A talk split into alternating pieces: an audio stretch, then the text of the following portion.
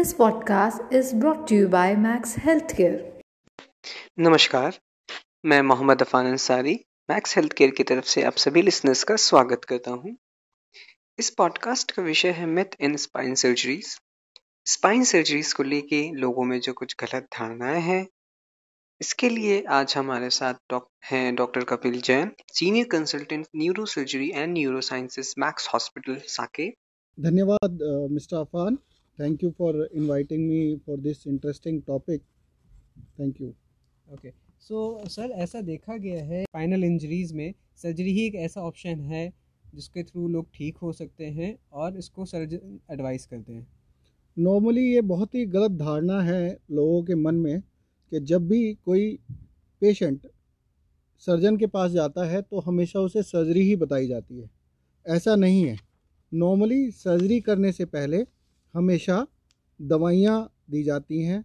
कुछ treatment conservative treatment दिया जाता है, कुछ पेन किलर दिए जाते हैं रेगुलर एक्सरसाइज बताई जाती है।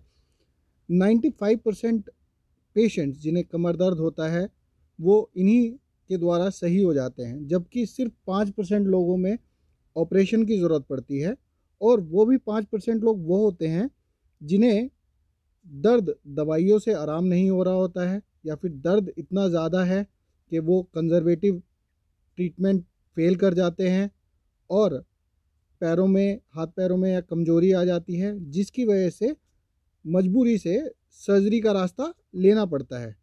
सर्जरी एक ट्रीटमेंट है जो हमेशा नॉर्मली सर्जन एक कंजर्वेटिव अप्रोच के बाद कंजर्वेटिव ट्रीटमेंट देने के बाद देते हैं। सर ऐसा देखा गया है कि स्पाइन सर्जरीज के बाद पेशेंट्स को काफ़ी टाइम तक रेस्ट करना पड़ता है जिसकी ड्यूरेशन को अभी महीनों तक चली जाती है। तो क्या ये सच है? पुराने समय में जब स्पाइन की सर्जरी की जाती थी तब टेक्नोलॉजी और इंस्ट्रूमेंट्स इतने ज़्यादा अच्छे नहीं होते थे। No with the modern era technology has evolve new instruments has come new gadgets has come उन सब की वजह से आजकल स्पाइन सर्जरी बहुत सेफ़ है और नॉर्मली जब स्पाइन सर्जरी की जाती है, उसके बाद मरीज़ को अगले दिन या उससे अगले दिन मरीज़ चलना शुरू कर देता है। अस्पताल में, अस्पताल से वो चल के जाता है और अस्पताल के अंदर भी उसे चलाया जाता है।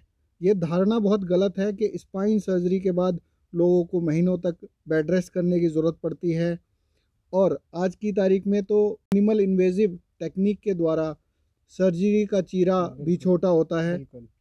और उसके कारण स्कार छोटा होता है रिकवरी टाइम कम होता है पेन भी कम होता है। तो स्पाइन सर्जरी आज की तारीख में बहुत सेफ़ है और बहुत लंबे समय तक बिस्तर पर रहने की ज़रूरत नहीं होती और मरीज़ अस्पताल में ही चलना शुरू कर देता है।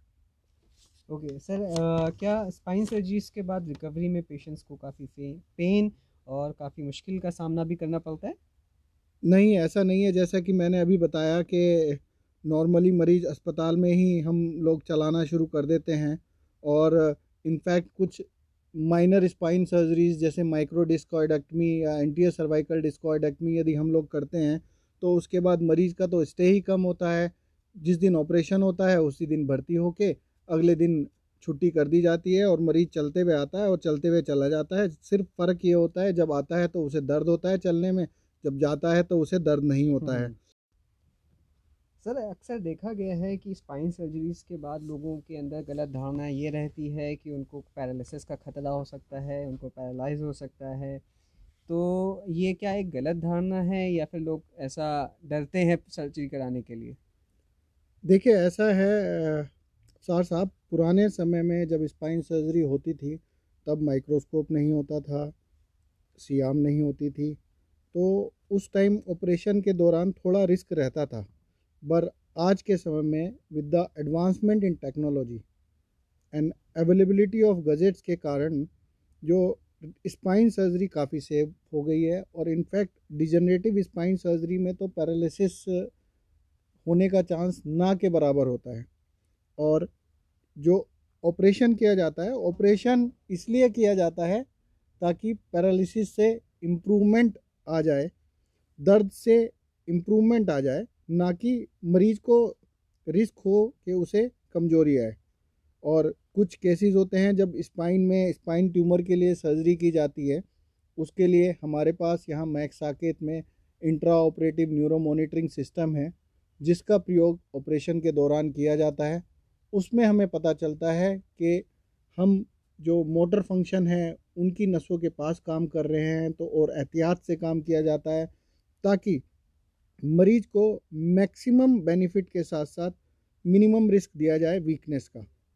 और आजकल के समय में ये धारणा तो बिल्कुल ही गलत है कि स्पाइन सर्जरी करा लोगे तो पैरों में, हाथ पैरों में वीकनेस हो जाएगी। इस चीज़ का तो मैं पूरा खंडन करता हूँ और ये तो गलत है, सरासर गलत है। Okay so thank you sir हमारे साथ जोड़ने के लिए और इन मिथ्स को दूर करने के लिए।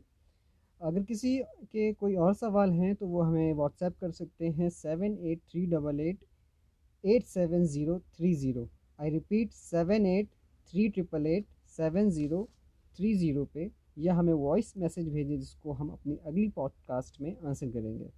अगर आपको हमारी ये पॉडकास्ट पसंद आई है तो उसको शेयर ज़रूर करें। हमारे इस पॉडकास्ट को सुनने के लिए सभी व्यूवर्स का बहुत बहुत धन्यवाद। डॉक्टर कपिल जैन से कंसल्टेशन के लिए कॉल करें double eight six zero triple four triple eight या हमारी website W W dot Max health care dot in पर लॉग इन करें। मिलते हैं अगली पॉडकास्ट में। जल्द ही। नमस्कार।